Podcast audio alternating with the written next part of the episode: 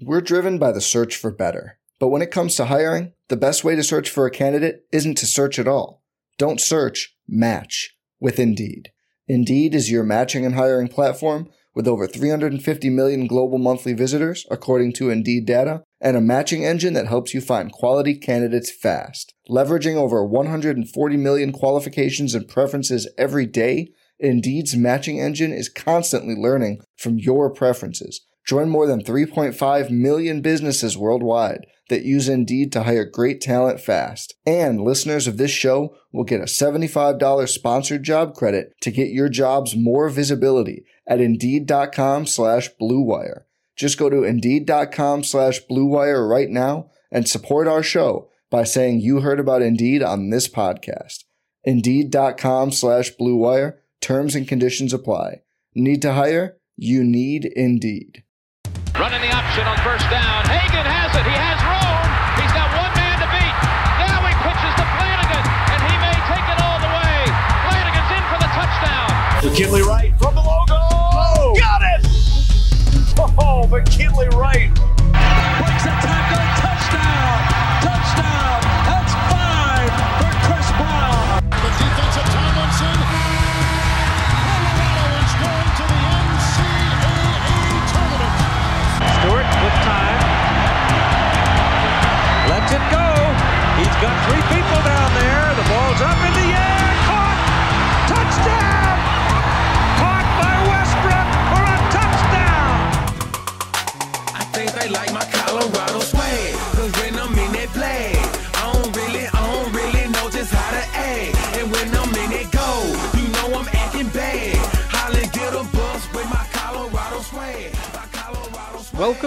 To the DNVR Buffs podcast presented by the Colorado XOs.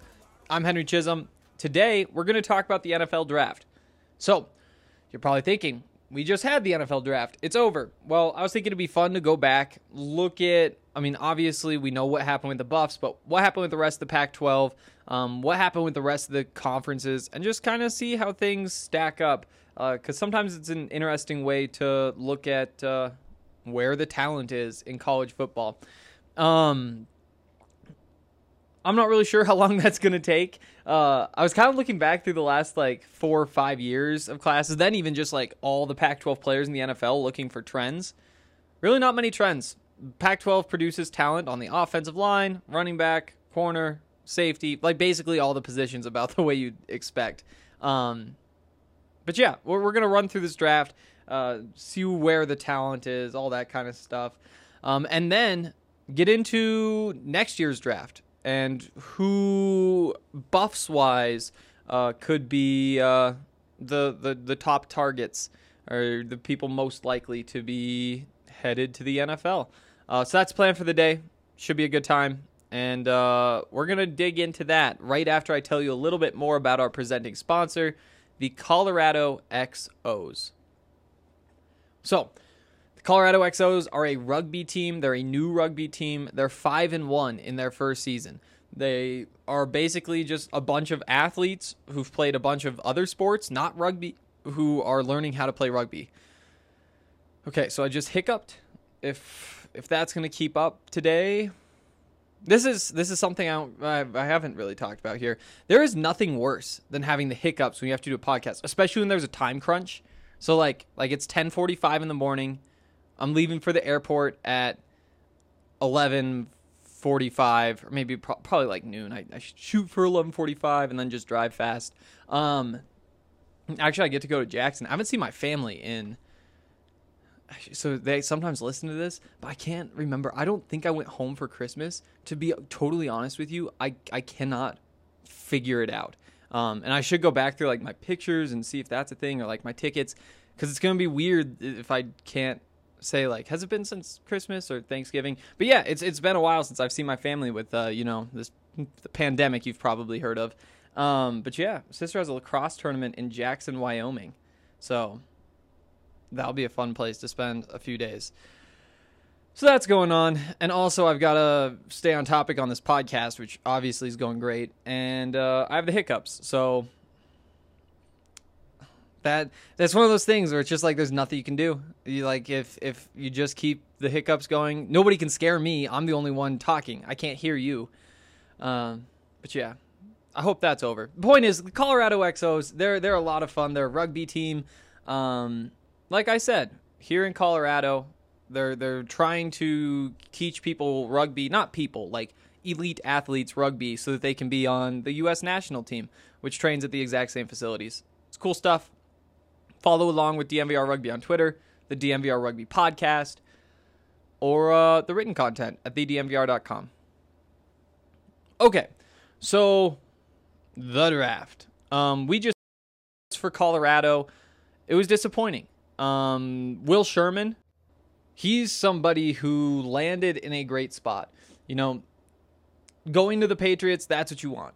I think I think for any any draft prospect, that should kind of be the dream. Um, you know, there, there's other good landing spots too, but you just look at what the Patriots have achieved over such a long period of time. Uh, You know, they're known for hitting on their draft picks, and and some of that is them having a good scouting department, and by drafting someone, giving their okay on them. You know, that could just mean you're a good football player to start with, but you have to look at what they've done and say they know how to develop players and they know how to turn the bottom of their roster into contributors which again is what you want if you're a prospect. What you want is to be able to go out there and put some good film on so that whether they want you back or not somebody's going to sign you and you can continue your career. It's just so it's not so rare for the patriots to miss on a pick you know you look back at like like N'Keal Harry he hasn't done all that much yet, but I guess there's still time. It's just a really good landing spot. Um, and it's it's it makes you think that things are going to pan out. Um, which is which is a good feeling. Mustafa on the other hand, Mustafa Johnson, the other person who or other buff who I thought should be drafted. Um, he's still looking for a home, which I don't know. It's it's it's crazy. You know, if you had asked me before the draft who's going to go first, Mustafa or Will, I would say Mustafa goes first. Um, and obviously, Will has a couple of things on him, but Will's also changing positions.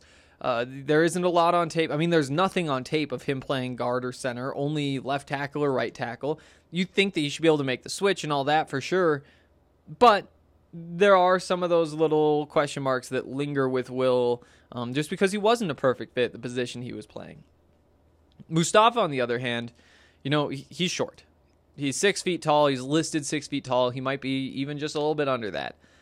And that, I don't know. I mean, it's it, it's the same thing that has held him back at, at every level. Not held him back, held him back from opportunities. Um, you know, he, he was dominant in high school, didn't get a Division One offer, wound up going to JUCO, and remember, didn't get a Division One offer probably because he's short. Winds up going to JUCO. He's incredibly productive there, and that's how he gets into a Division One school is by being so productive there. Then he becomes a three-year starter at Colorado, puts up big numbers. You know, there were a couple of things that weren't so great. You know, the, the injuries come to mind, that kind of stuff. But for the most part, he has done the best that he can with the opportunities he's been given. You you look at the advanced stats, the the pressure rate, that sort of thing. You can compare him with just about anybody in college football. Now, there there is something to being big when you're playing football. And and who knows, maybe this is the jump, you know, not it wasn't the jump from high school football to JUCO, from JUCO to D1. Maybe it's the jump from D1 to the NFL where, you know, you just can't do it. He just plays with such good leverage, has such quick feet. It you know, it's it's kind of the strength of his game is is that he is a little bit smaller. And and you know, that that does mean you don't like him so much as a run stuffer. You know, eh, on on third and short, you don't want him out there in the middle of your defense, and maybe not even on the side of your defense, just because an NFL offensive lineman should be able to push somebody that size around. But those pass rushing situations and the fact that he's putting on muscle and all that kind of stuff, and it was again, was not a problem in college. I just think there's enough upside there, uh, especially as a pass rusher, which is so important for him to have a shot. Now, again, there was the report last week, or I guess not last week, this week, earlier this week, that he is going to be having a workout with the Jets. I can't remember if that was going to be in the next couple of days or if that's going to be next week.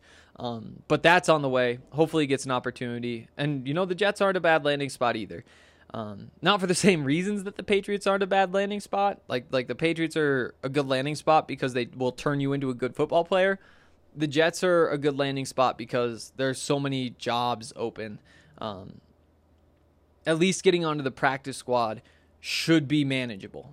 You know, just because it, it's the Jets. They are not a good football team. They're not.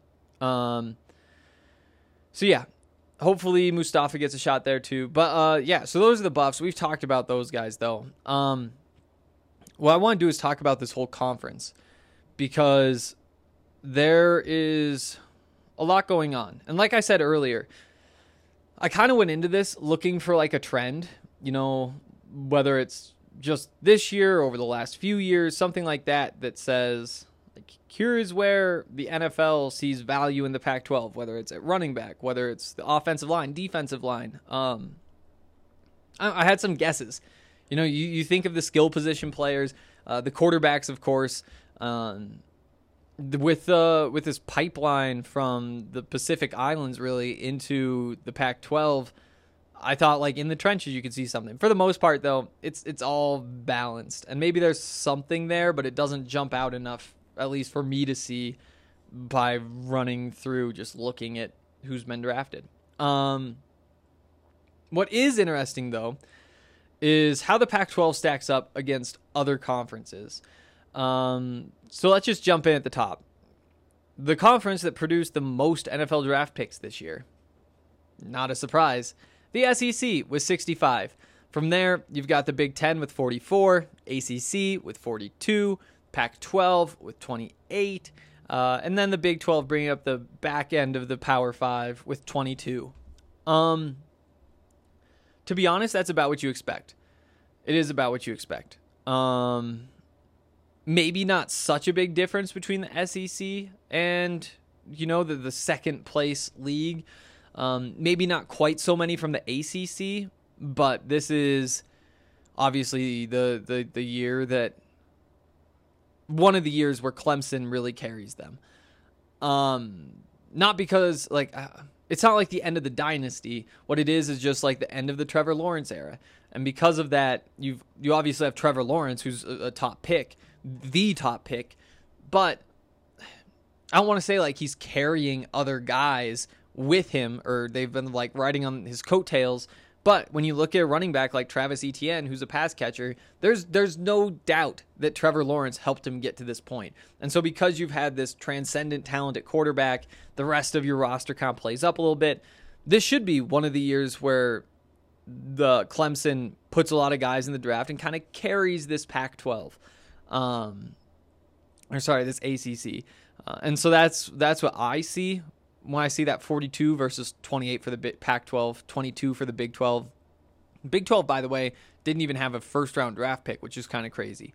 Um, but yeah, that's how things stack up. And then and then from there, just because it's kind of interesting, like I said, Big 12 ended the Power 5 with 22.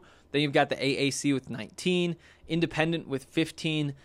And it actually doesn't say how exactly they're counting it. I assume that independent includes Notre Dame. It's tough to believe that they could get to 15 without Notre Dame, but because Notre Dame played with the ACC last year, you could really count it either way. And I've seen it counted different ways.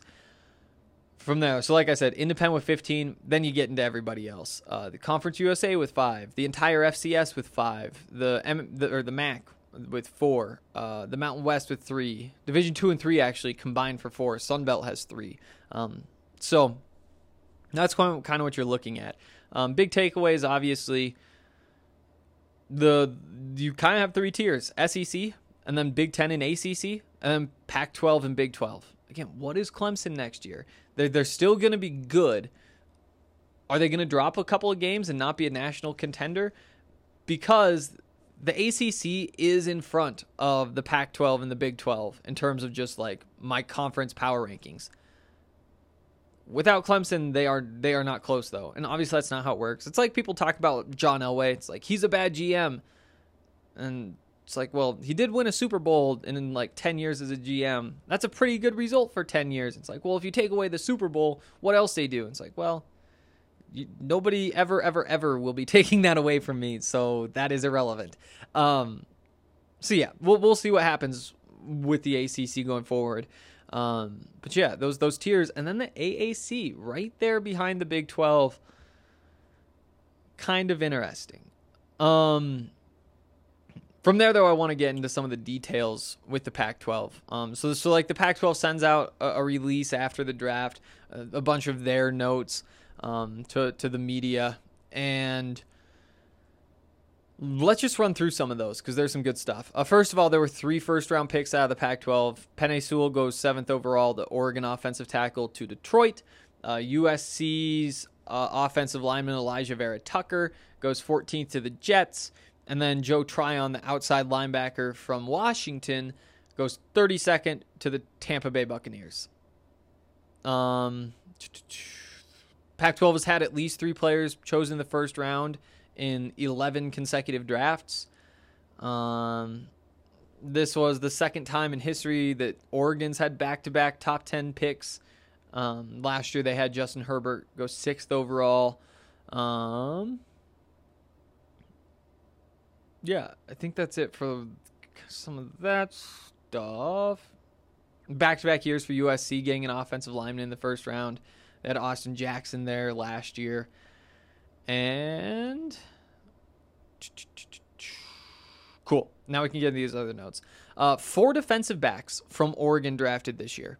Um, tied for the most. Georgia also had four. Uh, that's uh, only the third time in the last 20 years that that has happened. So you hear that and you think, well, this Oregon defense, it should be it should be maybe just a little bit weaker with four pieces missing. Well, um, I can't remember if it's two or three of those guys that didn't play. But I'm pretty sure. So Thomas Graham, Brady Breeze didn't play. I'm pretty sure Deommodore Lenoir did play, but I'm not totally sure. And the fourth, Jevon Holland. Wow, now I'm losing. It was it was two or three that didn't play, so it really isn't that big of a hit. I mean, it's it's a hit, but it's a hit that they mostly uh, saw last year. Um, Detroit had or they they chose four Pac-12 players. Uh, Penei Sewell, Levi Onwuzurike, the defensive lineman from Washington, um, Amon St. Brown, the slot receiver from USC, and Jermar Jefferson, the running back from Oregon State kind of interesting to see who's interested in Pac-12 talent. You know, that that would be one where it'd be fun to really dig in and see over like the last 10 years who values the Pac-12 the highest and, and who who mostly pulls from the SEC because I do think you find some trends there. Um, just because just like football fans see different things for those conferences, I think that NFL scouts are probably more on the money with their evaluations of the conferences, but everybody does see them a little bit differently and the level of competition just a little bit differently and the, the way they play and how it translates to the next level um, just a little bit differently because the conferences do play a little bit different styles. You know, it, it's it's interesting hearing from I, I, Karl Dorrell. I can't remember who else was talking about this on the preseason media call with the coaches, but it was Karl and somebody else who basically made the same point, saying like I've spent a lot of time scouting college football because I've been working in the NFL. There's good talent everywhere. There is really good talent everywhere. And there really isn't that big of a difference between one league and the other. Um, now, of course, those guys are now in positions where they are biased. You know, they, they want to speak well of the Pac 12 because it is good for them personally and professionally, all that kind of stuff.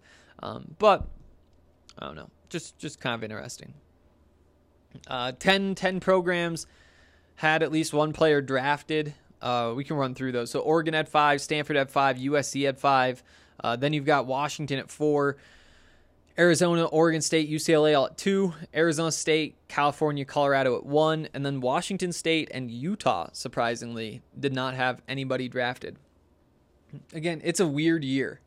Really weird year because, you know, you do kind of expect to see differences in the numbers. And I don't know exactly what you'd expect those to be. You know, off the top of my head, I would say the best programs have more players drafted this year because of the pandemic, because players can go back for another year of eligibility, and players from those programs where you know you feel safe drafting somebody from Alabama. You know, you've seen so many good things happen. Like if you're from Alabama, you are confident that you can just go. Um, if you're somebody, I guess Nate Landman's a bad example because the Achilles, but for a guy like Nate, what's stopping you from going back and doing it one more year? You know, it's not like Bama where there's a bunch of inside linebackers who could potentially take your job. Like there's a bunch of inside linebackers, none of them are taking Nate's job. Bama, you you just don't really know what's going to be around the corner. Um, from there, again, they've just been on TV a lot. People feel comfortable drafting them. Um, I don't know. I mean, early round guys more likely to go out than late round guys, and I think you can feel more confident in being an early round guy if you're if you're at Bama or Ohio State or Clemson or one of those, and that kind of skews things. Um, a couple more notes. Um, oh, actually, we already went through the selections by conference. Here's a here's an interesting one. Um, and this is what I was looking for. I was trying to find for like five years and a little bit bigger sample size, but the Pac-12 included over the past three years, the Pac 12 has had 93 pl- players selected in the NFL draft. That's 2.58 per school um, in the 12 team league. Yeah, so 2.58 per school.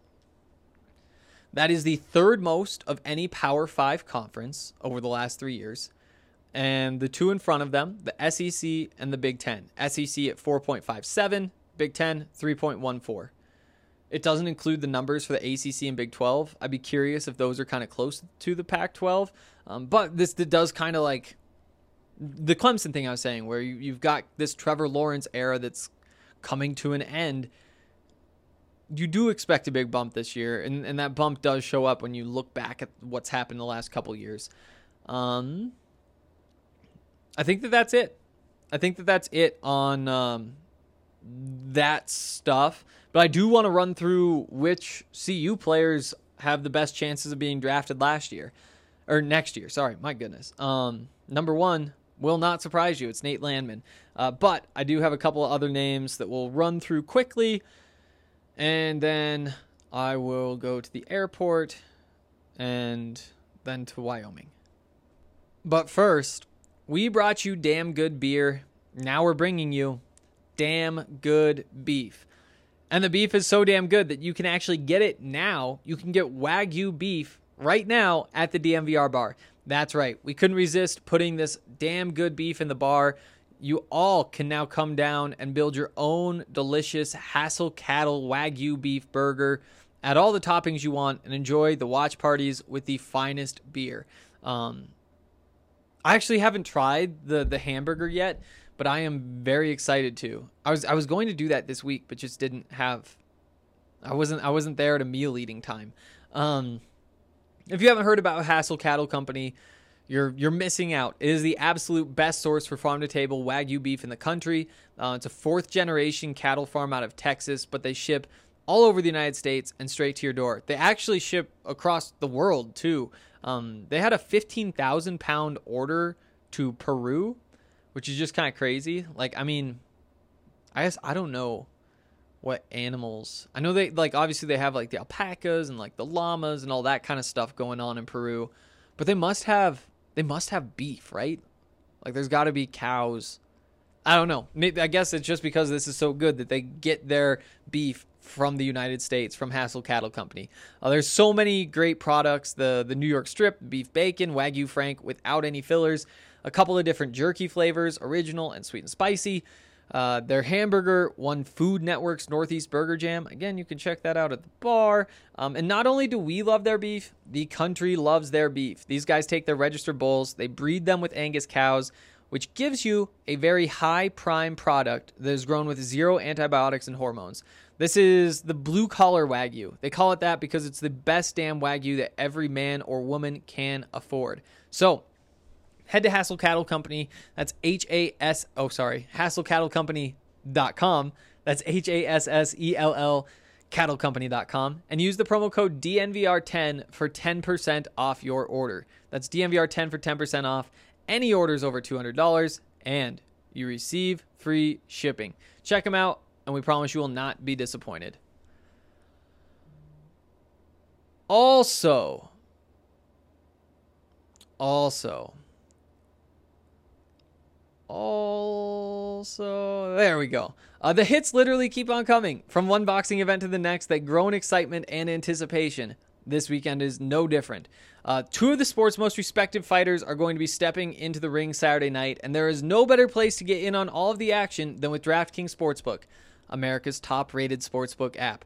For this weekend's fight, DraftKings is offering all new users a chance at turning $1 into $55.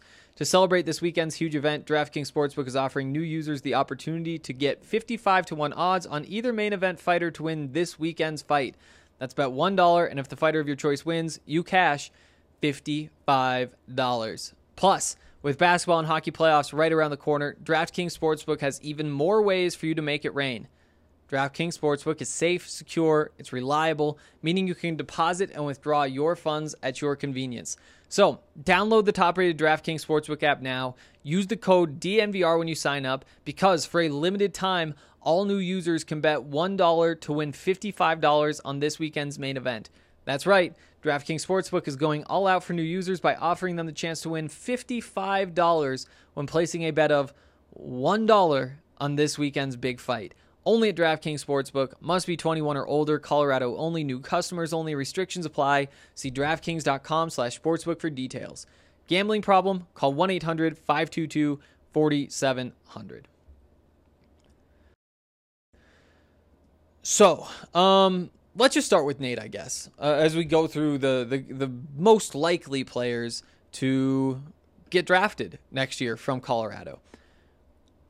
I think that I mean, of course, you start with Nate Landman. Um, he will get drafted next year. Next year is his last year of eligibility, um, and I mean, the question is just how he performs. You know, he, he has the torn Achilles.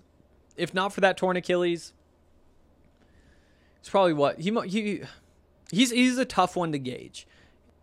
Nate, I think that almost if if every football coach in the country was being totally honest with themselves, maybe there's one or two that, that wouldn't swap their inside linebacker for Nate Landman. Um, because he's that good. And, and I still think that he might just be number one. It'll be interesting this year because you, you look at the numbers from last year. I mean, the numbers for the last couple of years. And on top of the numbers, you can just see on the field the impact he was a Butkus contender despite playing half as many games as some of the other guys. Um, he's somebody who, when they come out with the preseason Butkus watch list, I, I mean, I don't think they do it in tiers. It's just gonna be like 50 guys, but but he would be top two, top three on that list. I mean, he might actually just come in number one because he does just about everything you need. The one thing he isn't good at is, is coverage, and even that, it's he he's had some ebbs and flows. You know, you, you look at the stats from a couple years ago. Quarterbacks were not good when they threw at him. Um, I'm not sure how much of that I actually attribute to Nate. And this is something. This is going back to the early days of this podcast, um, back when people got mad at me for saying Nate was not all that great in coverage. But uh, yeah, he he he wasn't. But quarterbacks threw the ball at him anyway. Was was my read on what happened in the 20- 18 season. Then in 2019, you know, it was kind of more the same. 2020, I thought he did get just a little bit better, but I also thought that the big change was that he was used more in a way that I would prefer. You know, there was a lot more blitzing on third down, and he's so good at that. He's so good at getting in the backfield that if you are willing to rush five, then all of a sudden you don't even have to worry about him in coverage all that much. I mean, you, you want to drop him back occasionally so that you keep him honest, but yeah. The difference is in the NFL, the game is different. You know, at linebacker, you're going to be stuck covering tight ends. And tight ends in the NFL are they're freaks of nature. And and covering them is not easy. On top of that, you've got running backs that are the same way. I mean, it, it's tough to find a landing spot in football where you're just not really worried about it. Um, you know, because because of what's in your division. You know, there aren't many divisions that just don't have any good receiving tight ends. You know, the Broncos obviously are not in one with Waller and Kelce, and I guess Hunter Henry's gone and isn't on that level anyway. But it's tough. It's tough, and and that to Nate is the big question because he he he could be a, a second round pick and and maybe even getting up into that late first round. Um, but those questions about the coverage, you could also see it knocking him down too far. You know, fifth round, sixth round, and I don't think that's likely. What what's most likely to me is that he's round four, round three. You know, somewhere around that line. Um, it's it's it's going to be interesting though because he's not the style of player that is valued at that position. You know, you look at the linebackers, the first off the board, uh, Micah Parsons. You know, that's that's length and athleticism and all that kind of stuff. Which you know, Nate is a good athlete. Nate is decently long actually, but not in a way that makes NFL scouts and executives drool over those traits, which is what they want to do. They want to drool over those t- traits and then draft those guys. Um, Nate, though, will be a productive player. Again, the question is do you take him off the field on third downs? Is, is he just somebody who, when you're in your base defense, you're 3 4, you're 4 3, he's out there, he's playing the run, and doing a good job doing that. But on third downs, the most important parts of the game, are you taking him off the field and replacing him with a safety so that you can get more coverage? And if teams see him as somebody who that is his path, that is what would knock him down. From there, though, I, you know, there's. I mean, I mean, the easy, the easy answer is Carson Wells is the next guy up. Um, what what gives me a little bit of a pause is the fact that he's only going to be a junior this year. Um, at 6'4", 250, though, he does have the build to be an outside linebacker, 3-4 outside linebacker at the next level. Um, he's he's gotten into I don't even know what to call it, like just very very good shape. You know, he's he's cut most of the extra weight off. There's a lot of muscle there. He's he's somebody who, unlike a Will Sherman, where your question is, what's his position? Unlike Mustafa Johnson, where you say, is he big enough? With Nate Landman, can he cover well enough? The questions are not easy to find with Carson Wells. He's incredibly productive, um, doing so in a Power Five conference, beating some some very good tackles, and he just became dominant last year. He needs to repeat that dominance to, to be somebody who should go to the draft next year instead of taking another year. But there's no reason to think that he won't. Um, the defense isn't changing all that much. If anything, it should benefit him a little bit more. And if he does have another big season, maybe he does climb way up there. He could absolutely climb way up there just because, again, there aren't many things that you poke holes in. I am curious to see what the testing looks like, the athletic testing, things like the 40 yard dash. I could see that not being a strength of his. If he runs well and goes through that stuff, and that is the question, isn't it? That is the question. It's just the testing with him. And again, he needs to go out there and do it again. Um, but I, I think that we should expect him to do that. You know, I don't think that that's unreasonable. Um, from there, you know, it gets interesting. Even a guy like Dimitri Stanley, you you could talk yourself into him finding his way to the next level. I would say no, just because there's always so many receivers. You pretty much you just don't want to leave school early at that position unless you are one of the very best of the best. That's how I see it, at least. Um, offensively, I think you look at Kary Kutsch he has a chance. I mean, at this point, not somebody I would say I expect to make that jump, but 6'5, 310, he was productive last year. If, if he has a, a good season, then he could absolutely be in that conversation. Um,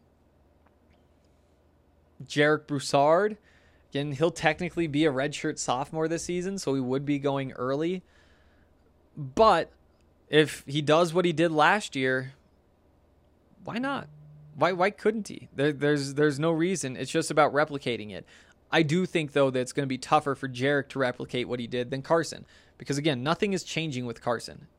Everything is the exact same. He's to go do the same thing. With Jarek, twice as many games in the season, you know?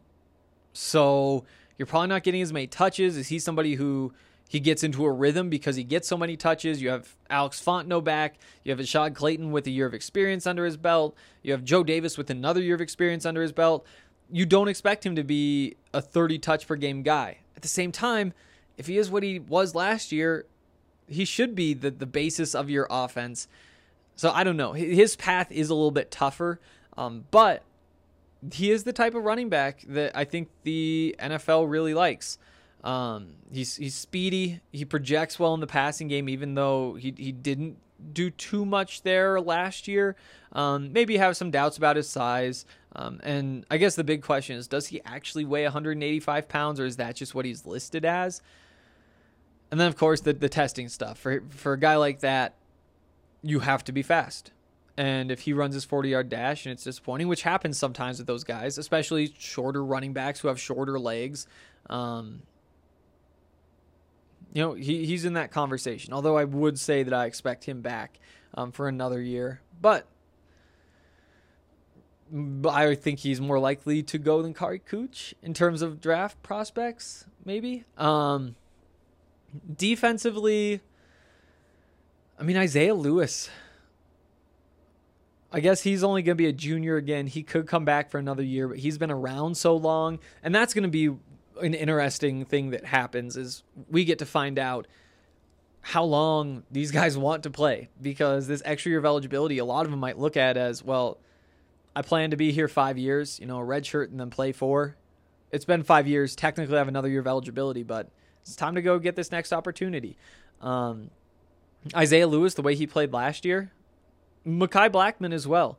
You could see them getting into that sort of spot. Um, and then up front, probably, I mean, Terrance Lang, Jalen Sami, we, we've talked about those guys a lot. Those are the guys you really look at as, you know, they have NFL frames, which, you know, they may not have all the things that Mustafa had, but they do have that frame, which might make them at this point similar level prospects.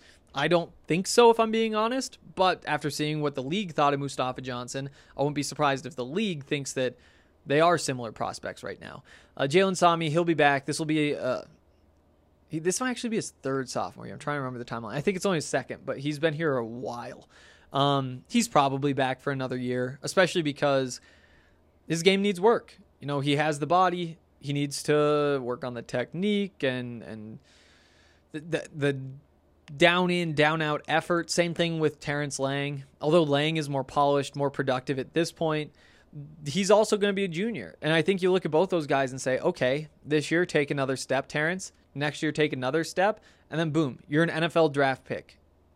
And if things go really well, maybe you can climb up the board a little. Jalen Sami, you know, exact same thing, except maybe he's a year behind uh, in that process. Um, I think that's basically it. You know, the rest of the guys you don't expect to go yet. You know, you never know who's just gonna pop. Um, it could be that, say, trying to find somebody who would have the option. I mean, first of all, you've got guys like Jeremiah Doss, a senior. If he has a big senior year, then sure. Um, guys like Justin Jackson, a junior, so he technically could go. Hasn't really proven it to this point, but who knows? Maybe he does go out there and, and put together like a 10, 11 sack season, and then boom. Of course, you're going to have opportunities at the next level. Jamar Montgomery, a similar place. Guy Thomas, a similar place. Um, John Van Diest, you could if if he is improved in coverage, the speed drills pay off. Again, I it all these guys though, the odds of them leaving this year, that's just not most I mean all those guys are more in position where they need to lay the groundwork this year so that next year they can go be real studs and take advantage of whatever opportunity that leads to. Um I think that's it for now. You know, we'll throw Brady Russell's name in there. Do it all guy. I'm really excited to see him. Another guy with another year of eligibility. So, Daniel Arias. I guess he's a junior again, too. He has the tools. He has the tools. If they all come together, then why not? A lot of guys, though. Um, I think that's going to do it for today. I will uh, be back tomorrow with another podcast. I will see you guys then. We're driven by the search for better. But when it comes to hiring, the best way to search for a candidate isn't to search at all. Don't search, match with Indeed. Indeed is your matching and hiring platform with over 350 million global monthly visitors, according to Indeed data, and a matching engine that helps you find quality candidates fast. Leveraging over 140 million qualifications and preferences every day, Indeed's matching engine is constantly learning from your preferences. Join more than 3.5 million businesses worldwide that use Indeed to hire great talent fast. And listeners of this show will get a $75 sponsored job credit to get your jobs more visibility at Indeed.com slash BlueWire. Just go to Indeed.com slash BlueWire right now and support our show by saying you heard about Indeed on this podcast. Indeed.com slash BlueWire. Terms and conditions apply. Need to hire? You need Indeed.